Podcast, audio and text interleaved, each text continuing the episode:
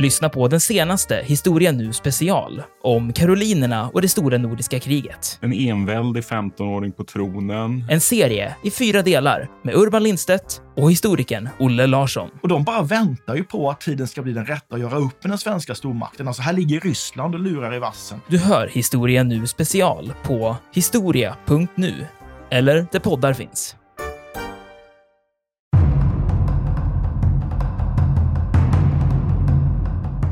Det är klart att det här är en fråga som man fortfarande debatterar och det är inte helt självklart. Vi vet ju också att ganska nyligen, för bara några år sedan, så var det en stor debatt i USA där man plockade bort sådana här monument faktiskt från, från eh, eh, inbördeskriget. Och det som ju då provocerar många är ju just detta att man hyllar fortfarande den här, så att säga. Och att det finns en mytbildning kring att det fortfarande finns en lost cause. Som också i, i, i vissa kretsar har att göra med den, den vita överhögheten, men att det också kanske mer handlar om möjligheten att själva få bestämma, att det var därför man slogs.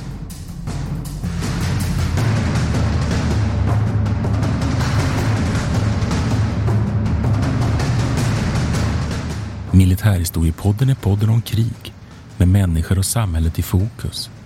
Programledare är Martin Hårdstedt, professor i historia vid Umeå universitet och Peter Bennesved, doktor i idéhistoria. Podden ges ut av förlaget Historiska Media. Stöd gärna MH-podden via vårt swishnummer 123 610 76 68. Märk betalningen med MH-podden.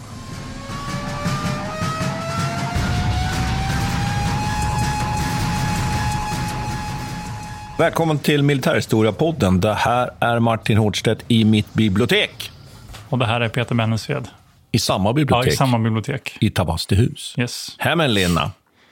Andra delen av amerikanska inbördeskriget. Vi avrundade egentligen ganska dramatiskt. Sydstaternas Lees nederlag vid Gettysburg. Är det vändningen? Kan vi börja med att fundera kring. Ja, alltså normalt sett så verkar det vara det som man skriver i alla fall i historieskrivningen, att det här är liksom mm. vändningen.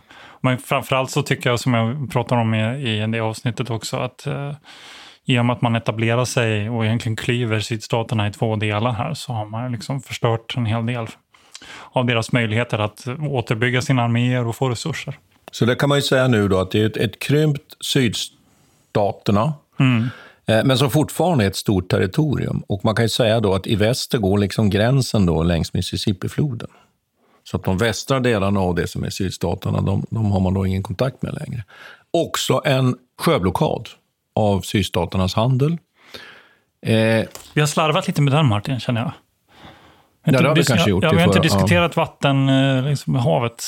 Nej, det har vi inte gjort. Ja. Eh, men man kan ju nämna här att det, det som har störst betydelse är just det vi nämnde nu, att det är en handelsblockad, att man har svårt att få in både förnödenheter och vapen. Eh, det är ju också så att det, det utkämpas en del sjöstrider som ändå på något sätt inte har så stor betydelse. Och sjöstriderna de, de utkämpas antingen därför att man vill försöka bryta den här handelsblockaden. Eller att det är helt enkelt så att man försvarar flodmynningar där nordstaterna ja, försöker absolut. gå in. Och kanske man har kanonbåtar också inne i de här floderna som vi såg med Vicksburg och ja. lite sådana. Man ja, så också. Ja. Man använder sig av de här ångbåtarna som är eh, mm. som slags kanonbåtar för att bestryka. Liksom, och på Mississippifloden också en del. Mm. Och, och det kan man väl nämna att det här, det här mest kanske berömda då, slaget på Hampton Road. Ja. Eh. Men alltså, vi får återkomma till det lite senare. Det kan vi kanske, ja. vi kan ta det lite senare. Men, men, vi kan nämna det bara. Men, men situationen är den att, att Lees armén är på reträtt eh, söderut. Och det som väl nu äger rum, när vi kommer in då 1864, när så att säga, kriget på allvar sätter igång då igen på våren, den är ju att jag uppfattar att nordstaterna nu har på allvar en, en, en strategisk plan för hur man faktiskt ska besegra sydstaterna. Jag upplever också att man inser, eller man är frustrerad, kan man säga så? Man är frustrerad över att sydstaterna inte ger upp efter de här militära nederlagen. Utan nu, nu kan man väl säga att det kommer in en ingrediens och det kan vi värdera lite sen kanske så, så småningom. Men att man, man uppfattar att nu måste man gå hårdare fram. Och du nämnde ju begreppet totalt krig och det, det är väl någonting som kommer nu här. Att nu tänker man sig ju att nu måste vi verkligen slå även mot den civila delen av det syd, mm. sydstatssamhället. Vi har också ett val 1864. Just det.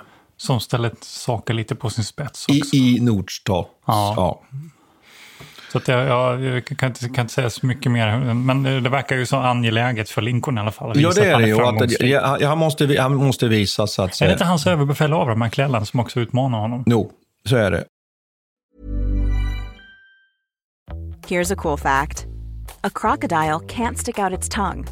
Another cool fact you can get short term health insurance for a month or just under a year in some states. United Healthcare short term insurance plans are designed for people who are between jobs, coming off their parents' plan, or turning a side hustle into a full time gig. Underwritten by Golden Rule Insurance Company, they offer flexible, budget friendly coverage with access to a nationwide network of doctors and hospitals. Get more cool facts about United Healthcare short term plans at uh1.com. I'm Sandra, and I'm just the professional your small business was looking for. But you didn't hire me because you didn't use LinkedIn jobs. LinkedIn has professionals you can't find anywhere else, including those who aren't actively looking for a new job but might be open to the perfect role, like me. In a given month, over 70% of LinkedIn users don't visit other leading job sites. So if you're not looking on LinkedIn, you'll miss out on great candidates like Sandra. Start hiring professionals like a professional. Post your free job on linkedin.com/people today. This is Paige, the co-host of Giggly Squad, and I want to tell you about a company that I've been loving, Olive and June. Olive and June gives you everything that you need for a salon quality manicure in one box. And if you break it down, it really comes out to $2 a manicure, which is absolutely insane. It's also so easy to get salon worthy nails at home with Olive and June. The difference between how your nails used to look when you did them yourself and now with the Manny system is a complete game changer. The best thing about Olive and June too is it's a quick dry. Dries in about one minute, lasts for five days, and full coverage in up to one to two coats. Visit oliveandjune.com slash perfectmanny20 for 20% off your first system. That's oliveandjune.com slash perfectmanny20 for 20% off your first system.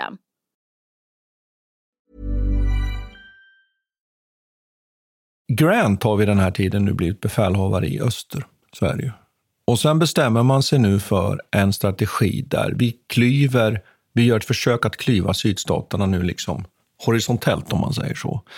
Avskära egentligen de södra delarna av sydstaterna från den del där Richmond ligger egentligen.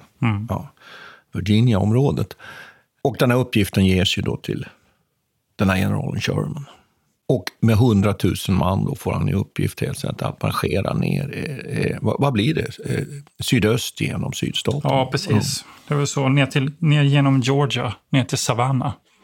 Det föregår ju också, man kan säga att det startar i Chattanooga det här. Där finns en, en, en kommunikationshubb som man måste ta först. Det första steget är att ta över den där. Och sen bestämmer man sig för att också ta Atlanta som ligger ett steg in här. Mm. Som är en stor och betydelsefull stad. Ja. En av de få egentligen industricentran förutom Exakt. Richmond och Petersburg som ligger Skillnaden då mellan Atlanta och det som den här March to the Sea som han sen gör från Atlanta. Det är att Atlanta sker ju fortfarande med hela logistiklinjer. Man har ändå någon slags kontakt här. Men det som han får i uppgift att göra sen, eller som han själv, det är han själv som föreslår det, att han ska ta sig ner till Savannah, det gör han utan någon logistikunderstöd. Och det här har ju diskuterats då en väldig massa. Eh, och det är ju, eh, en del säger att det här är sista gången som man ser den här typen av krigföring. som man näst- lever av. Ja, man lever av landet. Så att säga. Ja, Eh, foraging eh, liberally, som han Precis. själv uttalar det Ja, i en order. ja. Alltså. Så jag vet inte riktigt, eh, och jag tyckte när jag läste det första gången här nu så kände jag så här, nej men det där, undrar om det där stämmer verkligen, kan man göra en sån distinktion här? Är det verkligen sista gången som man har den här typen av nästan medeltida? Alltså, jag tycker vi har sett många exempel på där man lever på bef- civilbefolkningen. Senare. Ja. Ja. Så, och det här är ju li- liksom logistikhistoria. Det finns ju en, en israelisk eh, historiker som heter Martin von Krefeld som, ju, som liksom har pionjären när det gäller att lyfta de här logistikfrågorna. Han pekar ju på att det här sker vid flera tillfällen i historien sen. Till exempel under, under Marschlag, eller det som föregår Marschlaget under första världskriget. Det finns de här inslagen även i krigen mellan Preussen och, och, och Fra- Frank, Frankrike 1870-71. Att det finns tillfällen där trupperna inte alls får den här tillförseln. För det är det vi pratar om nu, att man, man menar liksom att det som skulle då skilja det här från senare tiders, det är att man då kan föra fram alla förnödenheter man behöver. Det kanske gäller ammunition. Nu är det så att ammunitionstillgång blir ju inget problem egentligen förrän vid första världskriget. Men jag skulle ju fråga, vilja frågasätta det här. Ja, jag tänker på Barbarossa, liksom. Ja. den östfronten. Det var inte så att man på något vis var helt... Nej, man, man- försökte ju med de här Ja. luftbroarna, men jag har svårt Nej, att se så att, så att vi kan väl ifrågasätta det. Men det intressanta är som du säger att det är liksom i två hopp här. Mm. Och här är ju också en annan fråga. Är nu det här ett systematiskt, medvetet slag mot civilbefolkningen? Ja, exakt. Och det tycker jag... Jag håller inte med om det. Jag har sett flera uttalanden här när, i litteraturen där man säger att det här är liksom att Sherman försöker straffa civilbefolkningen, försöker få dem att uh, ge med sig. Det finns ju någon, en, ett korn av sanning i det förstås, för att man har ju, som vi sa i förra avsnittet, så har man ju insett det här att vi kan inte bara vinna det här kriget genom militärtaktiska segrar eller strategiska segrar, utan vi måste också vinna det med politiken. Måste också få med sig civilbefolkningen. Så det finns ju en sån Ja, komponent av ekonomiskt också. Ja, naturligtvis. och, så, mm. och liksom förstöra den ekonomiska basen. Så det är klart att det finns någonting, men jag upplever inte att Shermans taktik verkar vara... När jag läste igenom hans order här, jag upplever inte som att det handlar nödvändigtvis om att straffa dem. Däremot är det intressant att han säger att det finns en distinktion här. Okej, vi får plocka vad vi behöver. Ja. Vi ska hålla oss till de rika. Mm. För att det är de som, Aha, är, de, är, de som är hostile. Av som Robin Hood där. Ja, lite. Men han Mm. försöker så här, eh, sen, sen i praktiken kan jag tänka mig att det där spelar nog ingen roll. Va? För desperata soldater, de tar nog vad de behöver. Oavsett om den här personen de eh, möter är välbeställd eller inte. Men det finns ju en sån komponent, så, så där får man vara försiktig. Och, och eh, det är klart att ur ett sydstatsperspektiv så har han ju blivit den stora djävulen egentligen med sitt, Ja sitt sätt. Och det finns mycket, mycket skildringar från människor som bor i de här områdena, eller som bodde där och som berättar om hur det går till. Det är ju en ganska enorm, va? det är som en brandgata, 48 kilometer, eller 480 kilometer. 48 mil bara, rakt ner mot havet. Där de i princip skövlar allting. De, kommer De att- bränner ju Atlanten. Ja, de bränner. Mm. broar, de, de förstör Infrastruktur. kvarnar, Mm. industrier, allt vad de kommer åt, va? hela städer. Det här börjar ju redan i Atlanta egentligen med att man, utrym, man, be- man beordrar att man ska utrymma staden. Helt och den här borgmästaren då, det finns en berömd eh, ordväxling här mellan borgmästaren och eh, Sherman, han diskuterar det här. Och han säger att ja, det här är ju Krig är ett helvete, det är bara så som det är. Och det, det, det är någon rent för, taktiska fördelarna han vill ha det är att han vill helt enkelt kunna stoppa in alla sina soldater i staden utan att behöva oroa sig för fientliga medborgare. Och, och, och det, så det finns ju liksom en slags militär logik i det förstås. Samtidigt så när han väl kommer fram till Savannah, för det går ju ganska bra det här. De rör sig ner i två kolumner och åkt ner och, eh, och, och skapar som en enorm brandgata och sägs vara extremt effektivt för att förstöra sydstaternas ekonomi. Men när han väl kommer fram till Savannah verkar han vara ganska mild med sin behandling. Mm. Han når ju dit precis några dagar före julafton. Ja, och December skickar, precis, skickat brev här 1864. Ja, precis. Ja. Men, men eh, däremot så tycks det ha varit betydligt brutalare i nästa steg när han då vände norrut mot eh, South Carolina. Ja. För att samverka med Grant för att Ja. knäcka Lee. då. det Men, jag, men, men en sak som jag ändå skulle vilja lägga till, här, äh, lägga till att det ändå är intressant att det finns nu här en, en ny ingrediens. Det finns ju en finns ju militärhistoriker som kanske bitvis är lite, är lite omstridd, men den här J.F.C. Fuller, Ja. Fuller eh, han menar ju här att, att att här, öv, här liksom överförs på något sätt nu som makten eller beslutet att, att sluta fred till civilbefolkningen därför att man, man helt enkelt nu då terroriserar civilbefolkningen så starkt så att den ska tala om för ledarna att nu är det dags att ge upp. Och det är ett intressant ingrediens. Och sen vet jag inte hur långt vi ska gå här. Man kan ju tänka sig nu då att det här är samma nu då strategi som terrorbombningar av tyska städer under andra världskriget Ja, utan att ja, gå för precis. långt. Och det, men det är någonting som är intressant här. Att, och, och lite ungefär så här, att jag menar om de nu vill ha fred så får de se till att ledarskapet ger dem den freden. Ja. Jo, men det så här säger eh, Sherman, eh, svarar då den här borgmästaren i Atlanta. Så svarar han så här. Ni kan inte beskriva kriget med hårdare ord än jag. Kriget helvete, det går inte att ändra på. De människor som har dragit kriget över vårt land förtjänar alla de förbannelser som ett folk kan uttrycka. Jag har ingen del i att detta krig brutit ut och jag är idag redo att göra fler offer än vem som helst av er för att freden ska återvända. Men ni kan inte samtidigt få fred och en tudelning av vårt land. Nej. Där, är- där samlar ju hela eh, frågan att det är inte möjligt att få fred om inte unionen håller att det blir ett enat Amerika. Då. Men Men vi kan, väl- vi kan, väl, eh, vi, vi kan väl lämna den, den här Sherman. Ja, för nu. Ja, precis. För- för han, nu, han, han, är, han är en intressant karaktär och han har ju visat sig kapabel en lång tid och han blir ju tilldelad det här befälet av Grant när Grant åker. Så att, eh, och han ger ju den här gåvan till, kan man säga, till Abraham Lincoln precis innan. Och det här med valet är viktigt här för att Shermans framgång här i Savannah ger ju Abraham Lincoln ett, ett trumfkort i det kommande valet. Och Abraham Lincoln svarar själv här att nej, han var väldigt osäker om han skulle tillåta det här, men det var nothing risked, nothing gained. Ja, hans, ja. Men om vi, vi vänder lite norrut då, för samtidigt med det här så har ju Lee återkommit, om man uttrycker det så, från norr med sin armé och faller tillbaka då mot Richmond och Petersburg. Det är två städer som egentligen ligger ganska nära varandra. Petersburg ligger ju strax, och det är ju industriella centrum. Och här utspelar sig ju en oerhört långvarig belägringsstrid kring de här eh, städerna. Där ju eh, Lee, med det han har, håller emot Grants försök att liksom inringa. Och det här är ett spännande inslag nu. Återigen här i den här, vad ska vi säga, om vi nu ska beskriva det här som ett, ett, ett, ja, ett första eller ett modernare krig, att de här skyttegravsstriderna här eh, har en touch av första världskriget. Eh, de är oerhört stillastående, de pågår i månader. Det finns de som, det är lite beroende på vem man läser här, hur långt det pågår, men eh, pågår från, från liksom, eh, sommaren 64 och ända fram då sen eh, mars-april 65. Eh, och spännande här att man beskjuter ju de här städerna med oerhört tungt artilleri. De har bland annat en muschare som heter Diktatorn. Diktator, jag blir nästan lite... Ja, eh, eh, lite sådär, man drar lite på munnen. Men också att här, och det borde du vara intresserad av, eh, att man bygger skyddsrum systematiskt, Ja, men alltså, jag, civilbefolkning jag hajade till på det där faktiskt. Vad, För vad att det säger var faktiskt en det? nyhet för mig. Nej, men, ja, jag vet inte vad jag ska säga om det egentligen. Det är klart att det finns ju många exempel på civilbefolkning som tar skydd. Det exemplet som jag brukar använda när man diskuterar liksom det tidigt, tidigt organiserat civilförsvar, det är ju i, i Köpenhamn 1807 och den engelska bombardering- bombarderingen av den staden där. Ja, just det. Men här var det. faktiskt ett intressant exempel. För här, här beskriver då, eh, några, några ögonvittnesskildringar om hur man gräver upp hål i marken i princip och så, så lägger man på lite stockar och så, så fyller man på med jord ovanpå. Så en ganska simpel typ av... Enkel korvsup som Ja, man säger jag vet Finland. Men Samtidigt så, så är det ju, då, då drar man ju ner vad nivå på vad ett skyddsrum egentligen ska innehålla så till den milda grad att man egentligen kan använda vilket, vad som helst. En grotta kan också vara ett skyddsrum i så fall.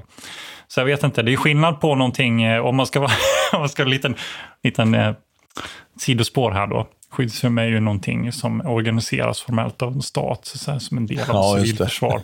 Eh, Och det är någonting helt annorlunda än, än bara en enskild person som Nej, så här, nej. gömmer Men- sig. Men jag tror att poängen här som är intressant är ändå att vi ser här en form av systematisk eh, trench warfare. Men då skulle jag ju vilja säga att det här har vi sett i flera, vi, vi, vi belägrar, jag tänker nu på krig, kriget, Sevastopol och så vidare. Va? Men, men ändå spännande att den här ingrediensen finns också här och att man slåss ju om de här eh, städerna för att de är viktiga för, för järnvägen. Det är viktigt för, för de få resurser som sydstaterna ändå har kvar här. Så det är ju det liksom någon form av last stand här. Och de här striderna runt Petersburg och Richmond, de har ju karaktären av att man försöker ringa in och de här, de här eh, eh skyttegravslinjerna de utsträcker sig sen så att det blir liksom ett helt system som förenar de här två städerna i, i princip. Det är ganska fascinerande. Så det blir väldigt långa linjer. Det hela slutar med att eh, Lee inser att det är ohållbart och han utrymmer de här två huvudstäderna och han söker sig då norrut för att komma i kontakt med eh, sydstatstrupper som finns lite längre norrut för att möjligtvis liksom kunna fortsätta eh, striderna. Och så småningom så är det ju så att han får sina förråd förstörda på en plats som heter Appomattox. Det är jättesvårt att uttala, Peter. Vad säger du? Vågar du uttala det? Ja, alltså, jag chansade på Appomattox. Men jag- Appomattox. Men, men vi, jag, vi jag vet och inte. Ni, ni lyssnar Det får finns höra av, ni får ge oss, ge oss kritik. Det, Exakt. Det finns säkert någon lyssnare och, och när man lyssnar på folk som säger det här så är det faktiskt man får lite olika bud på det här. Så att, så, och vi har ju fått en del kritik från de uttalanden, men ni får gärna häckla oss, kritisera oss för detta. Men hur som helst så är det så att han, han får sina förråd och då tänker han sig att han, han skulle kunna då ändå fortsätta striden om man kan nå förråd som man har på en annan plats. Och det som händer där är att han blir genskjuten så småningom. Först av, av, av Nordstatens kavalleri och när han sen också inser att han har faktiskt eh, en stor mängd infanteri emot sig också så beslutar han sig faktiskt för att kapitulera. Och det här gör han ju då inför Grant, som ju är hans eh, faktiskt ju kollega från... från West Point. med, ja, och mm. det skulle ju varit det, här, det finns ju många som omtalat liksom det här mötet där. Han väljer ju nu att kapitulera med sin armé och det betyder ju inte att alla sydstatsarméerna nu per, per automatik då kapitulerar. I praktiken blir det så. Det blir så. Eh, och Lee eh, kapitulerar den 9 april. Och man får väl ändå säga att Grant behandlar ju ändå och Lee här respektfullt. Officerarna får till och med behålla sina sablar. Eh, och man skickar helt enkelt hem, hem soldaterna. Och det viktiga tycker jag väl här är att konstatera då att det är inte så att Lee förordar att man, man har ungefär 100 000 man i vapen, man övergår till någon form av grillakrigföring. För det kan man ju tänka sig då att det hade ju blivit ett oerhört utdraget krig. För med sydstatsområdet är ändå fortfarande stort, trots att det hade blivit kluvet. Och, utan han inser ju detta på något sätt nyktert, att detta ska vi inte göra nu. Och kanske av eh, ändå att han förstår att detta skulle inte gynna heller sydstatsbefolkningen i längden. Men är det inte en sån där en åtskillnad man brukar, eh, som jag har stött på, är väl att eh, framgången i nordstatsarmén delvis handlar om att man också inte bara strategiskt vann på, på fältet, så här, man också gick över till en, att man förde kriget politiskt också. Och tänk att är det inte här som sydstaterna har förlorat? De har Robert E. Lee, geniet, på marken. Mm. Men det finns ingen egentligen övergripande politisk strategi för hur man ska ta sig ur den här saxen. Mm. Bedömningarna av, och nu är vi inne lite på bedömningarna av, av inbördeskriget. Det finns ju oerhört många bedömningar, naturligtvis varför. Men om man, om man då ställer, svarar på frågan varför sydstaterna förlorar, och då är det väl så här att det, gör man, det, det, man har är ju Li som ändå upprätthåller krigföringen, trots sina ledarlag, men ändå på det sättet. Och att man har minst, mindre resurser än nordstaterna, det är liksom så uppenbart. Eller hur? Eh, Särskilt i den här, vid den här punkten. Ja, vid den här punkten. Då. Men som jag tycker att den mest intressanta frågan, som jag tror att du liksom är lite ute efter här, den är ju den här att är det så att man fortfarande har en, en, en, en, en sak att slåss för som är så viktig? Mm. Och det är ju slavfrågan, naturligtvis. Men också rätten att få bestämma över sina egna liv. Men också den här frågan om, om äran, hedern. Och den figurerar mycket i litteraturen och förklaringarna, tycker jag. Och uppenbarligen så uppfattar jag att många forskare uppfattar att det finns inom sydstatsarmén trots allt en, en, en acceptans för nederlaget och att man ändå har gjort det man kunde. Och Det gör att man, man kan kapitulera med heden i behåll. Just så uppfattar jag en bedömning. Ja. Och jag tror att, att, man, att man kapitulerar så, så, så att säga, lugnt som man ändå gör. Det är att man kan acceptera därför att man har, har ändå gjort det man kunde och, och äran är så att säga räddad. Eh, det, men det finns ju andra sätt att se på det här naturligtvis, så är det ju. Men det är en förklaring ändå, trots allt. A lot can happen in three years, like a chatbot may be your new best friend. But what won't change? Needing health insurance. United Healthcare Tri Term Medical Plans, underwritten by Golden Rule Insurance Company, offer flexible, budget friendly coverage that lasts nearly three years in some states. Learn more at uh1.com. Millions of people have lost weight with personalized plans from Noom, like Evan, who can't stand salads and still lost 50 pounds. Salads, generally, for most people, are the easy button, right? For me, that wasn't an option. I never really was a salad guy. That's just not who I am. But Noom worked for me. Get your personalized plan today at Noom.com. Real Noom user compensated to provide their story. In four weeks, the typical Noom user can expect to lose one to two pounds per week. Individual results may vary. Quality sleep is essential. That's why the Sleep Number Smart Bed is designed for your ever evolving sleep needs. Need a bed that's firmer or softer on either side? helps you sleep at a comfortable temperature? Sleep Number smart beds let you individualize your comfort so you sleep better together. JD Power ranks Sleep Number number 1 in customer satisfaction with mattresses purchased in-store. And now, save 50% on the Sleep Number limited edition Smart Bed for a limited time. For JD Power 2023 award information, visit jdpower.com/awards. Only at a Sleep Number store or sleepnumber.com. Jag är inte tillräckligt insatt, men jag tycker det verkar som helt otroligt att de egentligen har lyckats förena sig överhuvudtaget efter en sån här kataklysmisk eh, liksom, händelse. Det är ändå 600 000 mm. man ungefär som mm. stupar i det här mm. kriget. Att man ändå på något vis fortfarande, men det, det, vi ser ju det hela vägen fram, fram till idag. Skiljelinjerna i amerikansk politik går ju fortfarande här. Det är ju fortfarande den här konflikten som pågår. Det gör den, och den, den lever mer än vad man tror faktiskt. Så jag, jag tänker också på en, en sak som man kan ta upp här, som jag nämnde i första avsnittet, att, att det finns ju också en sån här rörelse som heter Lost Cause-rörelsen. Och där man, det, det poppar upp under det kan det göra än idag faktiskt, men framförallt är det två perioder. Det, är kring sekelskiftet där man reser mycket monument i sydstaterna. Eh, man lyfter upp och beundrar ju Jefferson Davis, det är Robert E. Lee och det är de här Stonewall Jackson som är liksom de här ikonerna. Och det är inte säkert att de vill vara det, men de är det. Och det är också sen under medborgarrättsrörelsens framfart, om jag uttrycker mig så, på 50-60-talet, där man gör då ett visst ändå liksom motstånd i sydstaterna mot det här. Eh, sen... Jag har suttit i Rosa Parks buss där faktiskt. Okej. Okay. Ja. ja, du tänker, ja, ja, precis. Det finns ju på ett museum jag är barn. Ja, och jag har varit, jag har varit där, på 90-talet besökte jag faktiskt det här museet över det Confederacy, alltså Confederated okay. States. Och det, jag minns att, att nu, nu kanske man har förändrat det där museet, men det är klart att det här är en fråga som man fortfarande debatterar och det är inte helt självklart. Vi vet ju också att ganska nyligen, för bara några år sedan, så var det en stor debatt i USA där man plockade bort sådana här monument faktiskt från, från eh, inbördeskriget. Och det som ju då provocerar många är ju just detta att man hyllar fortfarande den här, så att säga. Och att det finns en mytbildning kring att det fortfarande finns en lost cause.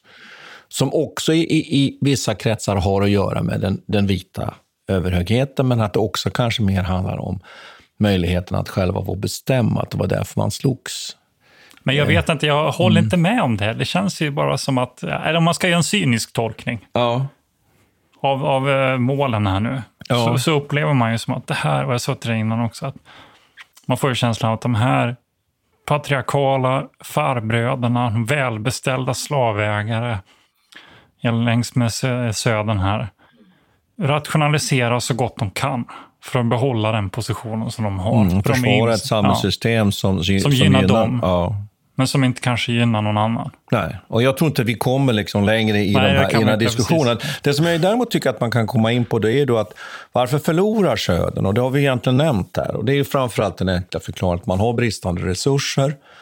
Och det går egentligen inte att komma, komma fram, tycker jag, egentligen till ett mer övergripande svar. Nej, jag tycker inte heller det. Om det, man det, det är på, helt enkelt på det sättet. Ja, men det är bara att titta på den. Ja, men så, vi, jag vet att förra avsnittet så diskuterade vi siffrorna bara rent demografiskt. Men jag menar, vi pratar också industriella kapaciteten är någonting 24 mot 1.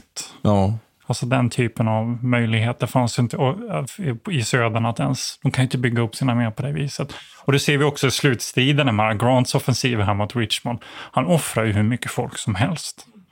Testar, och gör ett nytt försök. Ja, det gick åt helvete, testar. Det är som en nästan avsaknad av respekt för människoliv, får man nästan säga. Mm. Men det är ju för att de kan, kan fylla på. Och med under hela kriget så har man ändå förmågan att sälja, att exportera varor till Europa för att understödja sin egen ekonomi. Men de, de förutsättningarna finns ju inte söderut. Nej, man kan väl egentligen säga att jag tycker att sydstaterna egentligen trots de här eh, stora skillnaderna ju egentligen lyckas hålla ut oerhört länge i det här kriget. Det är snarare så, skulle jag vilja säga. Sen, sen kan man ju vända på frågan då och, och så säger man så varför vinner nordstaterna? Det, det är ju nog, då naturligtvis en spegelbild av det här. Men jag tycker att man skulle kunna resonera kring en sak. Är det så att, är det viktigt att man har, att man slåss för en, så att säga, rätt sak? Ja, jag vet inte, men det samtidigt... Jag vet inte det, det heller. Nej, det... men det är ju en efterhandskonstruktion också ja. att säga så. Det är klart att hade de förlorat det här kriget så hade man kanske sett det på annat vis. Å andra sidan, om man ska resonera kontrafaktiskt kring det, mm. Eh, så, så har jag ju svårt att se att man skulle acceptera, även om de skulle förlora, det skulle bli en tillfällig fred, så har jag svårt att se att det här skulle fortsätta. Förr eller senare skulle det bli en konflikt igen. Ja, om man hade rätt ut de här ja. förhållandena. Jag har svårt att se ett, ett, ett, ett, ett, ett USA, ett Förenta ja, som hade varit delat i två stater. Ja, precis. Sikt, ja. Man kan säga exakt på sikt. Mm. Va? Med tanke på allt annat som hände sen i Europa och liksom revolutionstiden och sådär. Jag menar, ja.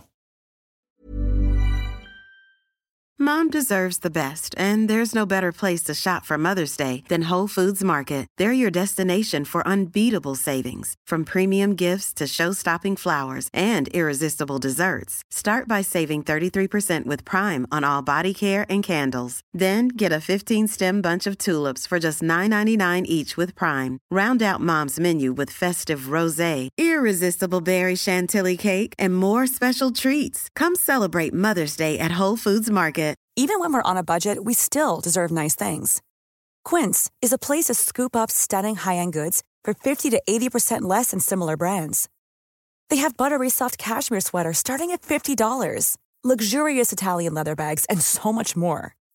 Plus, Quince only works with factories that use safe, ethical, and responsible manufacturing. Get the high-end goods you'll love without the high price tag with Quince. Go to quince.com/style for free shipping and 365-day returns. This Mother's Day, treat mom to healthy, glowing skin with Osea's limited edition skincare sets.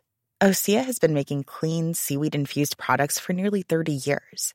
Their advanced eye care duo brightens and firms skin around your eyes, while the Golden Glow Body Trio nourishes and smooths skin all over. Go to OSEAMalibu.com and use code MOM for 10% off your first order site wide. Men du, var det här så modernt krig? Ja, det är det man kan fråga. En av orsakerna till att vi gav oss i kast med det här före vi diskuterade frihetskriget, vilket är lite lustigt egentligen, det var ju för att vi tänker oss det här är ju lite som... Ja, du tar amerikanska frihetskriget. Ja, amerikanska frihetskriget, ja. ja. precis. För att vi tänker oss att det här är på något vis en, en viktig kontext att ha med sig när man ska diskutera första världskriget sen. Mm. För att många av de komponenter som man ser i första världskriget ska sen återkomma, eller kan man, kan man se här och de, det är ju bara listan. Framförallt är det ju ofta de här tekniska sakerna som dyker upp. Rälsen. Järnvägen. Ja, järnvägen. Ja. Liksom. Eh, industrin. Mm. Du har pratat mycket om de att de gräver ner sig. Ja, att, en, ja, ja, att en sån typ av den, krig. Den defensiva den, krigföringen har fördel. Taktiska eh, ja, överlägsenheten, att den, den sättet att uppträda på slagfältet Visst. är mera gynnsamt kommunikationen, telegrafen mm. finns tillgängligt. Man kan skicka mm. meddelanden till varandra och öka liksom hastigheten på informationen. Samtidigt så, kan man ju, så finns det ju de som menar att det är bara skitsnack. Inga av de här sakerna har egentligen någon faktiskt avgörande effekt på själva kriget. Jag, vet, jag hittade en eh, jätterolig artikel av någon som heter Harvey. Han var något, kan man väl säga, bitsk. Något bitsk. Ja. han liksom listar ju bara sak efter sak här nu då, och menar att eh, och en av de första argumenten som man tar fram är, det är att ja, okej, nej, det, här, det här var ju ett krig som var liksom 70 procent eh, infanteri. Mm. 20 procent kavalleri och som gick ganska dåligt för. Mm. 5 procent artilleri ungefär. Mm. Mm. Eh, och som vi har gått igenom här i många fall, det är ju bara en total slakt, mycket sådana här frontal Anfall, ja. frontalanfall mm. med, med onödigt stora förluster. Även vapentekniskt så menar jag att alla de här fina gadgets som nämns granater och booby traps och eh, allt möjligt. Va? Att det, det, det, de fanns där. Men de hade ingen egentligen större effekt. Nej, alltså, att de används i så liten utsträckning. Ja. ja. Och, det, och det tycker jag den här Hampton Roads, vi har inte pratat om det, men det tycker jag delvis har med den här saken att göra, för det finns en viss sensationalism kring det där. Och, och det, är John ja, Ericssons monitor ja, mot Mary Mac. Ja, precis. Ja. Det, med, med ton, ton eh, ja, och artilleri. Förs, och, ja, och det är förspelet till ubåten och, det, och det är pansarskepp och hela mm. den här mm. grejen. Men, men samtidigt så är det en sån liten incident som jag har så svårt att se att den Nej, har... Det avgör ju inte kriget. Exakt. Nej. Så, så där tycker jag det genomgående det är med, med amerikanska inbördeskriget. Att man, en del av de här sakerna har höjts upp. Och det kanske har kanske snarare med hur vi har tolkat historien under 1900-talet, när vi börjar titta på vilken roll som tekniken har haft Ja. på första och andra Mm, världskriget. Då tittar vi tillbaks. Exakt, då följer man, försöker man följa Mm. ner de här spåren där hela vägen Mm. till så långt bak man kommer. Och så hittar man de här, ja men där finns telegrafen, där finns Mm. rälsen och det. För jag menar förlusterna här också i manskap och det man stampar fram. Om, jag, om vi jämför andra krig som ligger tidigare i historien, jag tänker på Napoleonkrigen till exempel.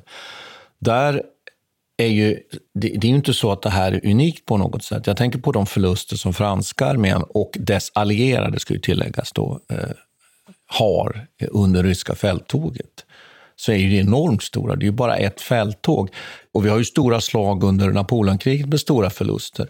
Och jag tänker också på det här med våldsamheten i beskjutningen, till exempel här nu har Richmond och, och Petersburg och så vidare. Du nämnde ju här alldeles, alldeles nyss eh, den här bombningen av Köpenhamn 1870. Ja, precis. Vi gled in av den. Av en Som ju var fruktansvärt brutala britterna. Ja, men verkligen. Och Och det är många mer som dör. Ja, ja, som, ja, som väckte, ja som, fler som dör och som väckte avsky i Europa. Så att jag tror att man, och jag tänkte också på det här med, vi som vi hade en resonemang omkring det här med Shermans nu rovdrift genom södern. Eh, jag menar fransmännens uppträdande eh, i Spanien från 1808 och framåt. Ja. Det är ju bara att ta del av Goyas etsningar så ser man ju eh, vilka fruktansvärda övergrepp som, som begicks där. Hos en armé som så frustrerad uppfattade spanjorerna som barbarer och där, där de ju förde en grillakrig i den franska arméns rygg hela tiden. Vilket ju inte var fallet här i, i, i sydstaterna på det sättet. Så att jag, man kan väl säga så här, vi ska inte bagatellisera amerikanska inbördeskriget, men vi, och, men vi ska heller inte överdriva det. Utan vi Men- måste hitta nej, en, en balans i vår Nej, men bedömning. jag tycker du, du har helt rätt i det. Du har väl, och jag tänker att det, det här resonemanget kan ju också spåras hela vägen bak till den tiden. För att man har haft olika syn i Europa och USA. Vilka erfarenheter man kan egentligen dra hem av det här. Och Moltke till exempel som, som var Ja, alltså den tysk- tyske generalstabschefen, Jag tyckte, ja. tyckte att det här var liksom att Amatör, var, ja. Ja. Så jag tror att det, det, det här är ju en sån en klyvning mellan eh, så säga, hur man ser på militära framgångar och strategi som har funnits ända sedan den tiden som vi också återberättar lite grann. Men det är klart, det finns ju någonting i det. Jag tänker att eh, eh, de här slagen som var, de här krigen som var ungefär under samma period i Europa var ju betydligt snabbare, effektivare på många sätt. Ja, jag tänkte faktiskt säga en sak som jag, som, jag, eh, som jag ändå reagerar på när man läser amerikanska inbördeskrigsskildringar. Det är ju det att om att jämför till exempel med den preussiska armén så är jag ju övertygad om att rörligheten i ett, i ett tyskt anfall, alltså de tyska så att säga förbanden, om man nu använder nu ett modernt uttryck, deras förmåga till manöver måste ju ha varit många, många gånger större än den amerikanska armén. Samtidigt så tycker jag ju att man kan ju då vända på det och säga så här. Här har vi då egentligen oerhört få officerare. Det finns oerhört många eh, amatörer. Det finns oerhört många som, som får generalspositioner som har varit löjtnanter. Jag tänker på Jefferson Davis som börjar faktiskt med att han utsett till generalmajor för Mississippi-armén. Men sen väljs av de här konfedererade staterna, utbrytarstaterna till president och sen väljer det istället. Jag menar, var han den uppgiften mogen? Det finns ju oerhört många som deltar i det. Vi har inte nämnt heller till exempel att det finns svenskar som finns med. Det är ju många som kommer till USA som deltar på nordstatssidan som får väldigt höga befäl, som egentligen har liksom underofficersutbildning. Eh, och det här brukar man ju prata om när det gäller liksom generalstabsutbildning, att den, den kommer ju först egentligen med det tyska, den finns ju inte här på det sättet. Nej. Och det tycker jag man ska komma ihåg, att det märks ju då hos många av de här. Sen är det, finns det skickliga befälhavare, vi har nämnt Robert E. Lee, som är duktig ändå på att manövrera, men de, att gå runt. man ska vara djävulens advokat här då Ja. och vara lite fånigt kritiskt. Ja. Så bara, ja okej, West Point Academy, ja de kommer allihopa därifrån och de har gamla kollegor och så. Men eh, vad, hur kan vi bedöma deras skicklighet när de på något vis slåss mot sig själva? Ja, det är, det är ju, tycker jag, en intressant invändning. Faktiskt. Ja, alltså De, de, eh, de ställer sig mot sin egen utbildning. Men har de- och, och, de, ja. och de, en del är skickligare än andra, det är helt Ja. uppenbart. Och men den här typen av manöverkrigförare, de försöker sig på. Det är inte så att det är första gången. Vi har sett det förut genom hela historien. Va? Så det finns ju ett mått här av att liksom man, när man skriver sin egen historia, då kan, känns det som att det blir en hel del överdrifter och en hel, upp, en del, en hel del upphöjande av sin egen förmåga som kanske Ja, vi kanske ska sätta på något annat vis om de hade prövats mot en europeisk krigföring. Ja, det är ett intressant tankeexperiment att de har ställts Mm. inför den preussiska armén. Jag, jag är väl böjd att, böjd att ha en känsla av hur det hade slutat. Men, men, men, och jag tror även mot en fransk yrkesarmé eh, så tror jag att det hade varit, varit eh, en annan sak. Men dock tycker jag så här Mm. att om det finns någonting modernt i det så är det absolut den här industriella, eh, Ja. industriella komponenten i Ja. det här.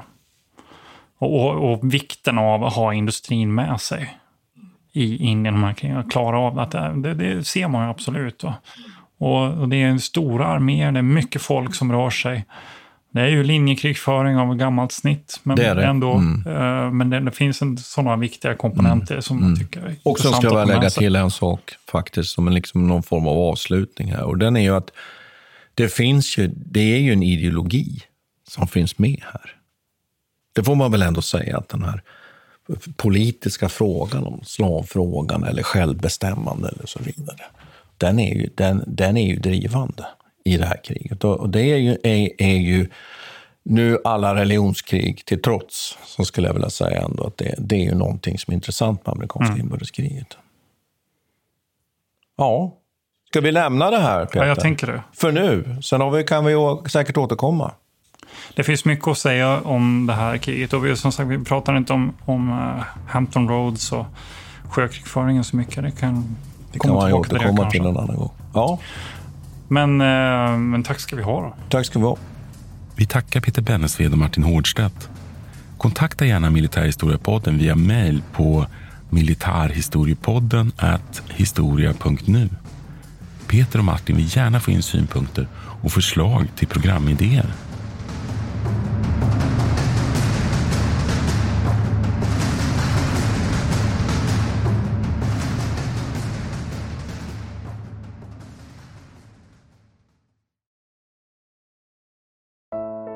Iran har under 1900-talet genomgått tre omvälvande revolutioner som orienterat landet antingen mot västerlandets modell eller mot en auktoritär styrelseform.